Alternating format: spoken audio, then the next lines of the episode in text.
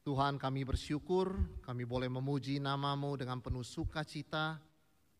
Kami boleh berhenti dari segala pekerjaan kami untuk mengingat segala kebaikan Tuhan menaikkan syukur, puji-pujian kepadamu. Dan terima kasih Tuhan inilah doa kami seperti pujian yang kami naikkan. Berikan kepada kami hati, mata, dan seluruh hidup seperti Tuhan Yesus. Supaya Tuhan boleh sungguh memakai kami menjadi saluran kasih dan berkat-Mu. Tuhan sebentar kami akan mendengarkan firman-Mu. Kami mohon Tuhan buka hati pikiran kami. Persiapkan kami untuk menerima kebenaran firman-Mu. Dan biarlah setiap firman yang kami dengarkan tidak berlalu begitu saja. Melainkan boleh sungguh tertanam, bertumbuh, berbuah di dalam kehidupan kami. Urapi hambamu dan berkati setiap jemaatmu. Dalam nama Tuhan Yesus kami berdoa. Amin. Shalom jemaat yang terkasih. Kita akan bersama-sama membaca firman Tuhan pada pagi hari ini kita akan membaca dari Matius 9 ayat 35 sampai 36. Firman Tuhan dari Matius 9 ayat 35 sampai 36 demikian firman Tuhan. Demikianlah Yesus berkeliling ke semua kota dan desa. Ia mengajar dalam rumah-rumah ibadat dan memberitakan Injil kerajaan sorga.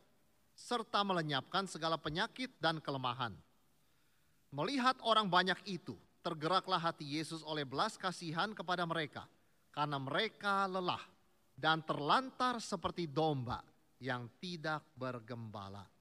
Silakan duduk, jemaat yang terkasih. Berbahagialah setiap setiap kita yang mendengar dan menyimpan serta melakukan firman Tuhan. Saudara dalam hidup kita sehari-hari kita diperhadapkan dengan realita penderitaan tidak usah jauh-jauh ketika kita menyetir di jalanan tertentu. Cukup banyak ya di kota Jakarta ini. Setiap kali kita berhenti di lampu merah, ada orang datang ke kendaraan kita. Ada seorang anak kecil menjual tisu. Ada seorang ibu yang jalannya agak timpang ya, juga menjual sesuatu.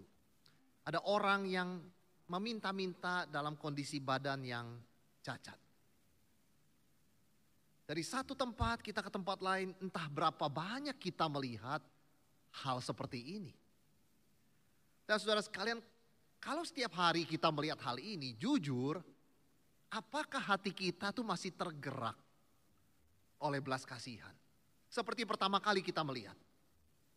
Tidak mudah ya. Ada seorang dokter yang jujur berkata ya karena dia melewati masa pandemi terus bekerja lebih dari 12 jam sehari. Tidak habis-habisnya pasien. Ya. Dan setelah selesai sembuh datang lagi pasien baru. Bukan hanya pada waktu masa pandemi, tetapi bukan hanya urusan COVID, tetapi juga penyakit yang lain. Saudara dia berkata, saya bukannya tidak kasihan ya kepada orang-orang ini, saya sangat kasihan, tapi nggak habis-habisnya.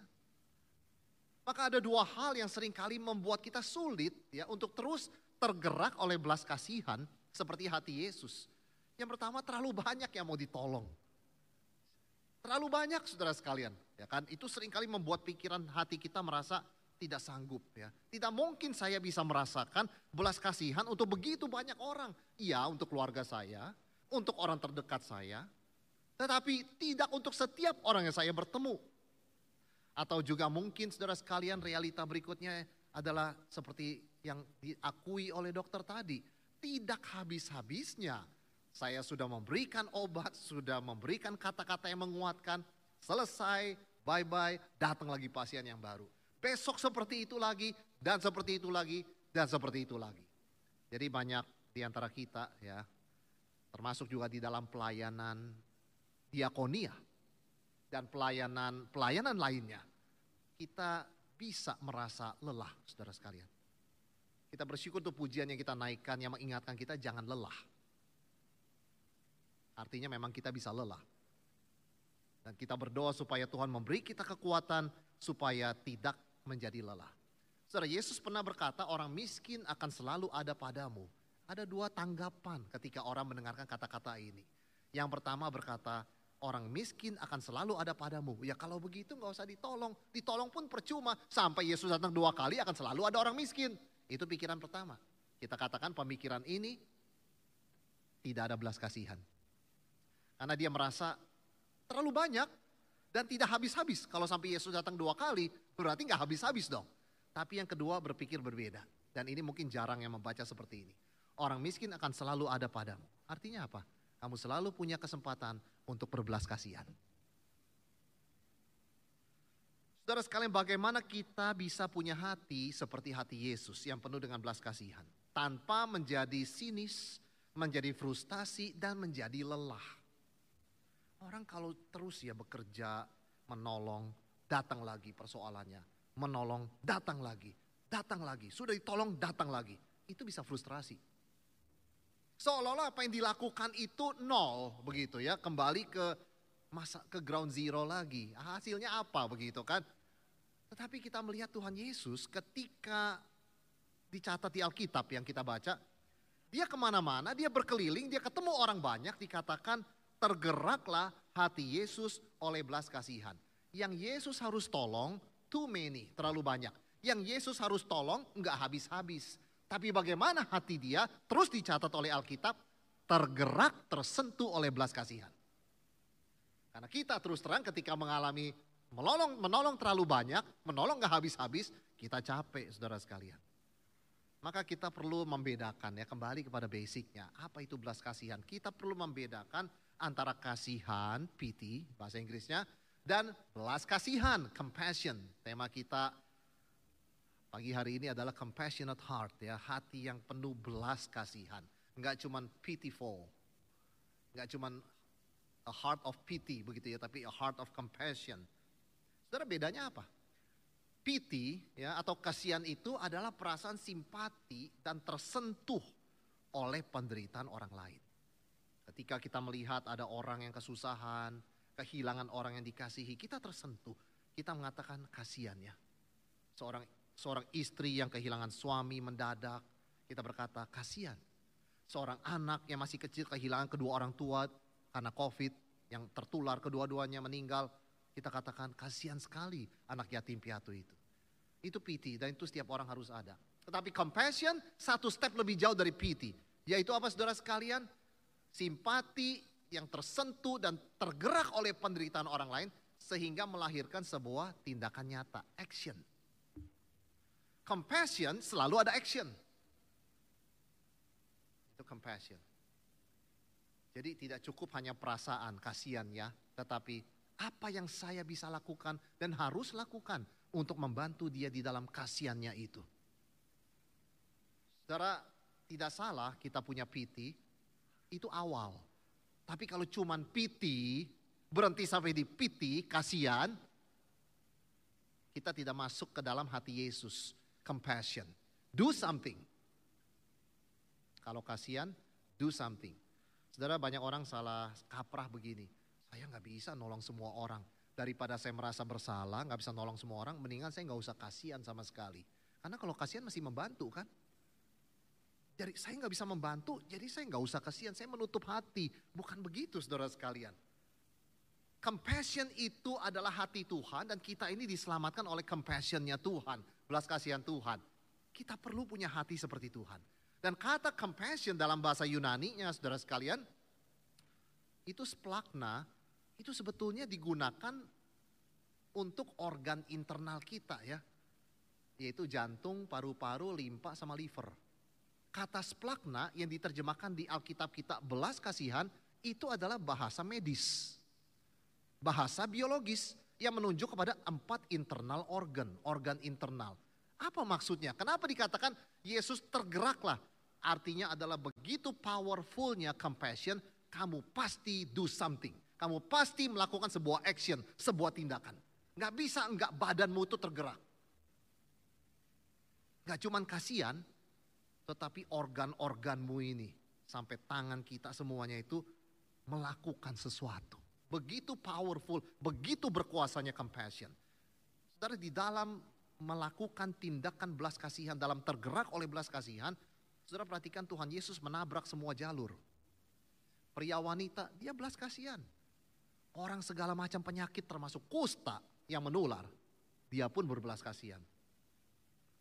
Orang lapar, dia pun berbelas kasihan. Bahkan orang yang kerasukan setan. Saudara orang berkata, kalau orang minta tolong sama saya, saya tunjukkan belas kasihan. Kalau orang nggak minta tolong, bagaimana saya tunjukkan belas kasihan? Hati Yesus, orang kerasukan setan nggak bisa minta tolong. Setan nggak mungkin minta tolong sama Yesus. Orang kusta bisa untuk minta tolong. Tuhan, Raja anak Daud, kasihanilah kami bisa. Tapi orang kerasukan setan tidak mungkin minta tolong. Ibu yang baru kehilangan anaknya dalam arak-arakan menuju pekuburan pemakaman. Gak bisa minta tolong, dia sedang menangis berduka cita. Dia janda, dia kehilangan anak di Lukas 7. Tapi Yesus menolong dengan proaktif, dengan inisiatif tanpa tunggu diminta. That's compassion. Action, proaktif. Mulai tentu dengan perasaan simpati, pity, tapi nggak berhenti di sana. Nggak berhenti di sana saudara sekalian. Dan itu semua orang merasakan, ya, semua jenis orang dengan segala jenis masalah merasakan belas kasihan Tuhan Yesus. Pertanyaannya bagaimana saudara dan saya bisa punya hati seperti Tuhan Yesus. Hati yang penuh belas kasihan. Yang pertama saudara sekalian melihat ya mata, pikiran.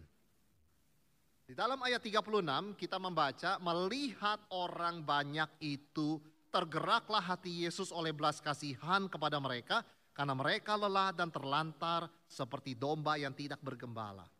Belas kasihan itu mulai dengan melihat. Tapi pertanyaannya, saya lihat orang banyak saya nggak tergerak loh.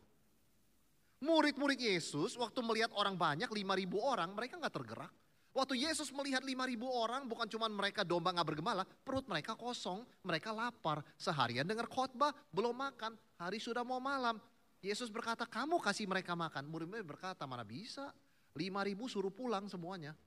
Tuhan suruhlah mereka pulang. Kenapa mereka bersama Yesus? Melihat yang Yesus lihat, tapi hatinya nggak tergerak. Sehingga menimbulkan pertanyaan, mata Yesus melihatnya gimana?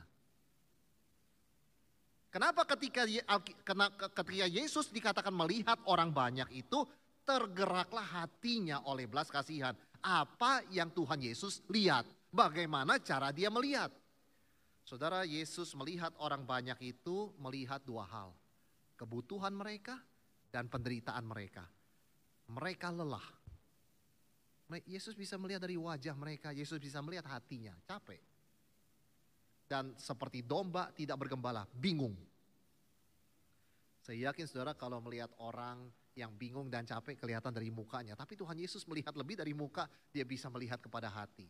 Tapi intinya begini, saudara sekalian. Ketika seorang di Instagram punya followers banyak, katakan kita ya, followers kita itu seribu, lalu bulan depan dua ribu, setiap bulan naiknya oh, eksponensial, naik terus di akhir tahun uh, follower saya sepuluh ribu begitu ya. Pikiran kita bagaimana kalau kita banyak followers, pengikut. Yesus banyak followers tuh ya, fisik bukannya online. Tapi katakan kita punya online followers sepuluh ribu. Apa pikiran kita? Jujur. Kalau saya, saya akan berkata, saya ini boleh juga ya pengikutnya banyak. Ya kan? Saya populer juga loh. Saya lihat siapa ketika banyak pengikut? Saya lihat diri saya. Saya nggak lihat 10 ribu orang. Saya lihat diri saya. Betapa populer, betapa menarik, betapa berharganya saya. Hebat saya ini loh ya. Bagaimana saya bisa tergerak oleh belas kasihan? Ketika murid-murid melihat 5 ribu orang mendengarkan khotbah Yesus, ya mereka lihat apa? Hebat loh kita, kita ini tim ya, the twelve yang punya, yang membantu Yesus punya banyak pengikut. Itu yang mereka lihat. They see themselves. Mereka nggak lihat orang-orang banyak itu. Tapi Yesus lihat apa? Yesus lihat mereka. Yesus bukan lihat, wah saya anak Allah boleh juga. Nggak sekolah rabi tapi pengikut saya begini banyak. Saya the most popular teacher.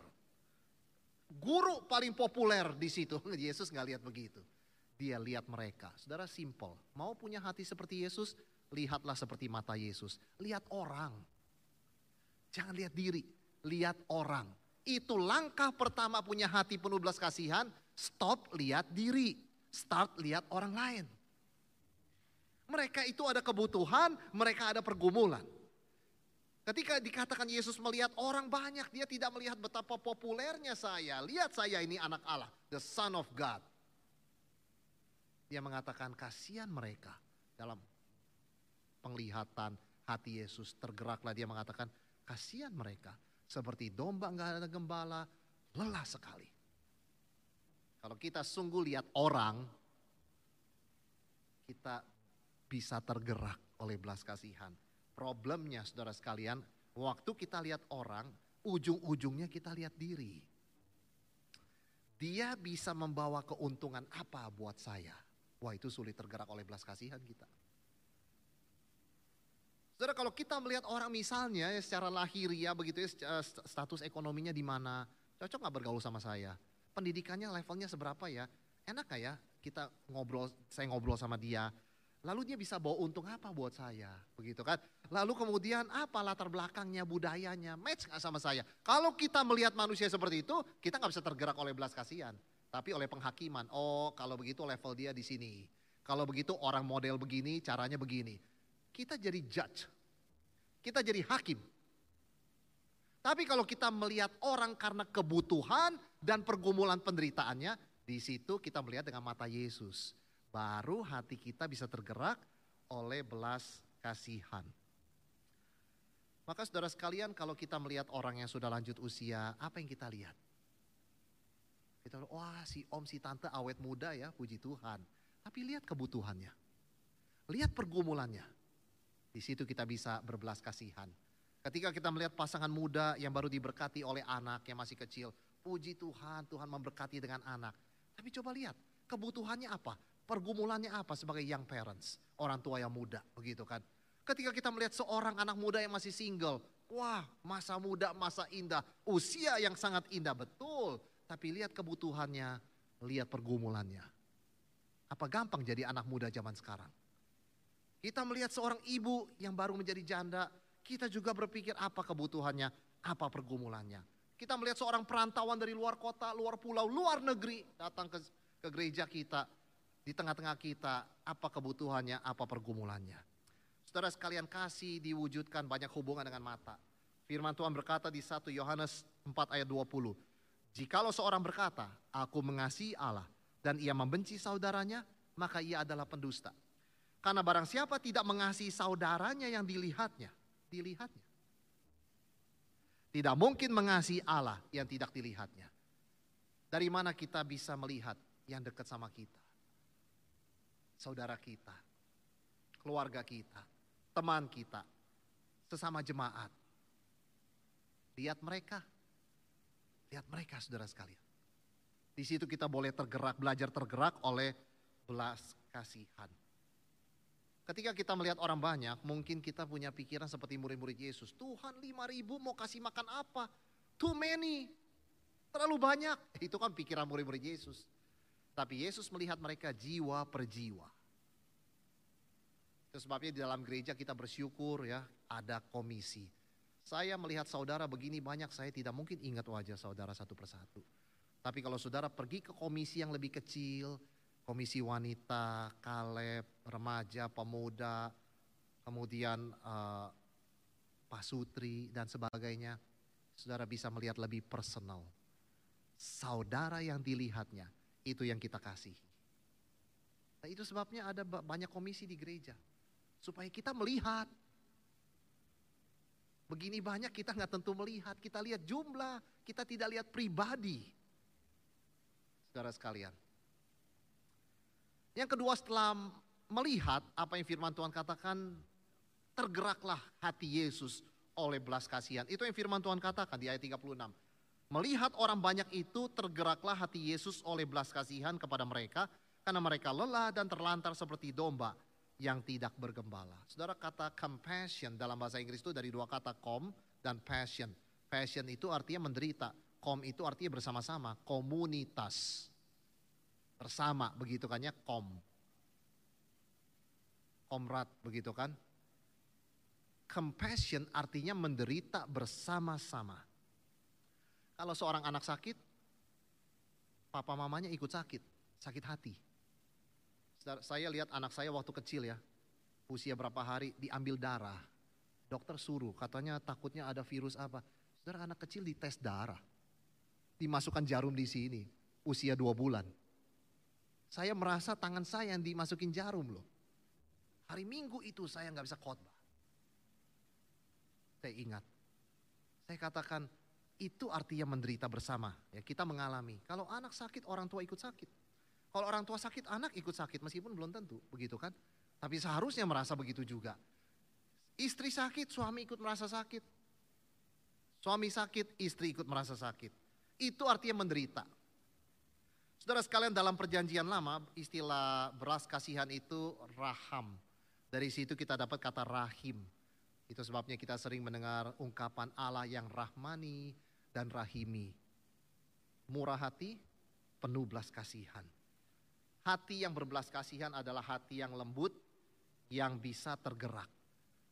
Bisa tergerak. Itu sebabnya saudara sekalian Tuhan berkata di dalam perjanjian lama melalui Nabi Yeskiel, aku akan memberikan hati yang baru hati yang baru kepada umatku. Ku jauhkan hati yang batu daripadanya, ku berikan hati yang lembut. Hati yang baru. Supaya bisa tergerak. Kalau lembut itu bisa digerakkan, kalau keras itu tidak tergerak. Hati seperti Yesus, itu hati yang lembut. Saudara di dalam konsep Tuhannya orang Yunani, Tuhan itu berdaulat, berkuasa, nggak bisa tergerak oleh penderitaan manusia. Sebab dia maha tahu, dari awal sampai akhir dia tahu semuanya. Nggak ada surprise. Betul, tapi mereka berkata karena itu Tuhan gak pernah tertawa, gak pernah bersuka cita, gak pernah bersedih, dia gak punya feeling. Tetapi di dalam Yesus kita tahu siapa Tuhan. Dia sangat tergerak oleh belas kasihan ketika dia melihat penderitaan dan kesusahan kita orang berdosa.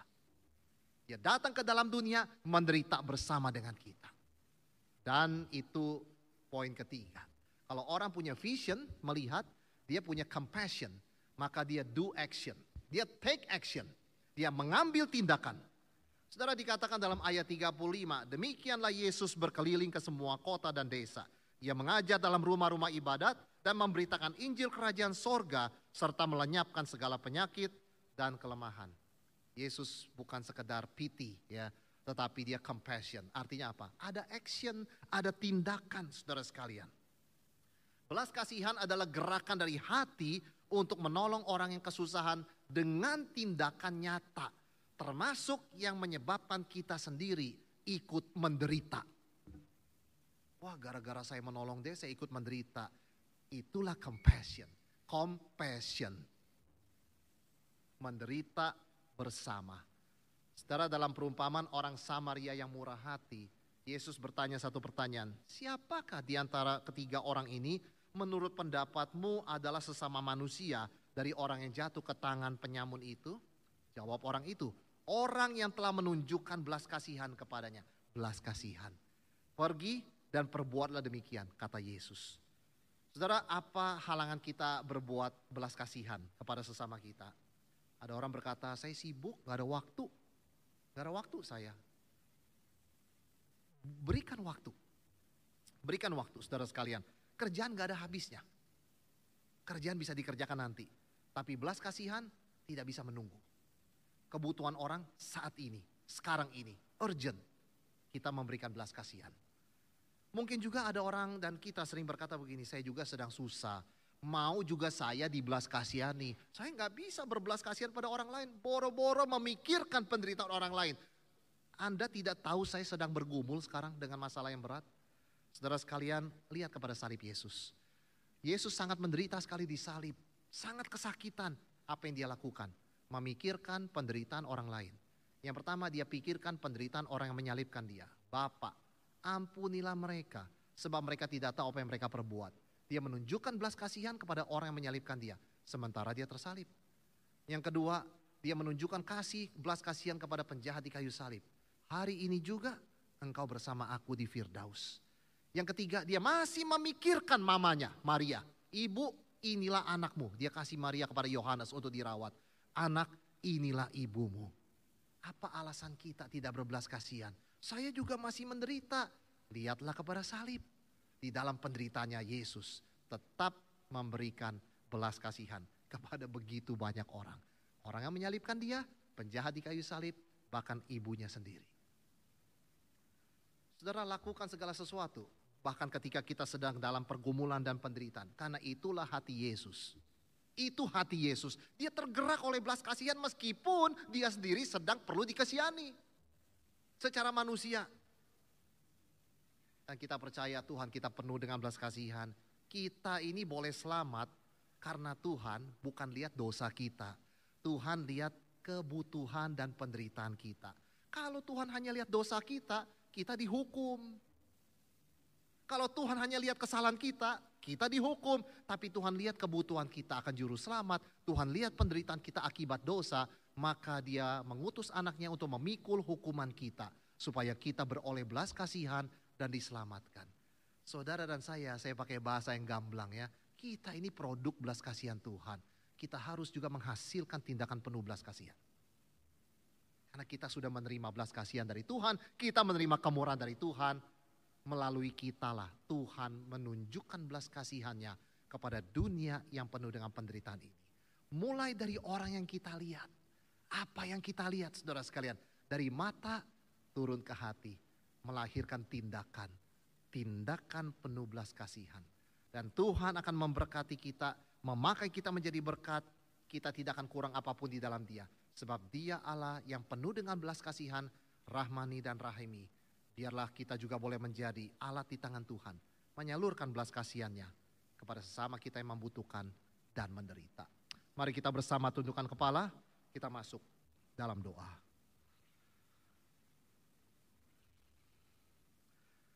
Tuhan kami bersyukur kami boleh menerima belas kasihan-Mu. Jikalau Tuhan menghitung semua kesalahan kami, jikalau Tuhan hanya melihat dosa kami, Tuhan kami tidak beroleh keselamatan dan pengampunan, dan kesempatan dan hidup yang baru. Tapi terima kasih Tuhan, Engkau melihat melampaui dosa kami. Melihat kepada kebutuhan dan penderitaan kesengsaraan kami. Sehingga hatimu tergerak oleh belas kasihan dan engkau turun dari sorga. Mengambil tindakan turun dari sorga, datang ke dalam dunia menjadi sama dengan kami manusia, menderita dan mati dan bangkit untuk kami. Tuhan terima kasih untuk belas kasihanmu, biarlah kami boleh sungguh melihat orang lain dengan mata Yesus sehingga hati kami boleh tergerak oleh belas kasihan seperti hati Yesus. Dan tindakan kami boleh serupa dengan Tuhan kami Yesus Kristus. Pakai kami Tuhan, biarlah di dalam dunia yang kejam dan tidak ada belas kasihan. Kehadiran kami sebagai orang Kristen, orang percaya. Membawa belas kasihan Tuhan. Meyakinkan kepada dunia bahwa ada Tuhan yang penuh belas kasihan di dalam Yesus Kristus. Pakai kami jadi saksimu Tuhan, boleh memenangkan banyak jiwa, menyalurkan belas kasihanmu. Dalam nama Tuhan Yesus kami berdoa. Amin.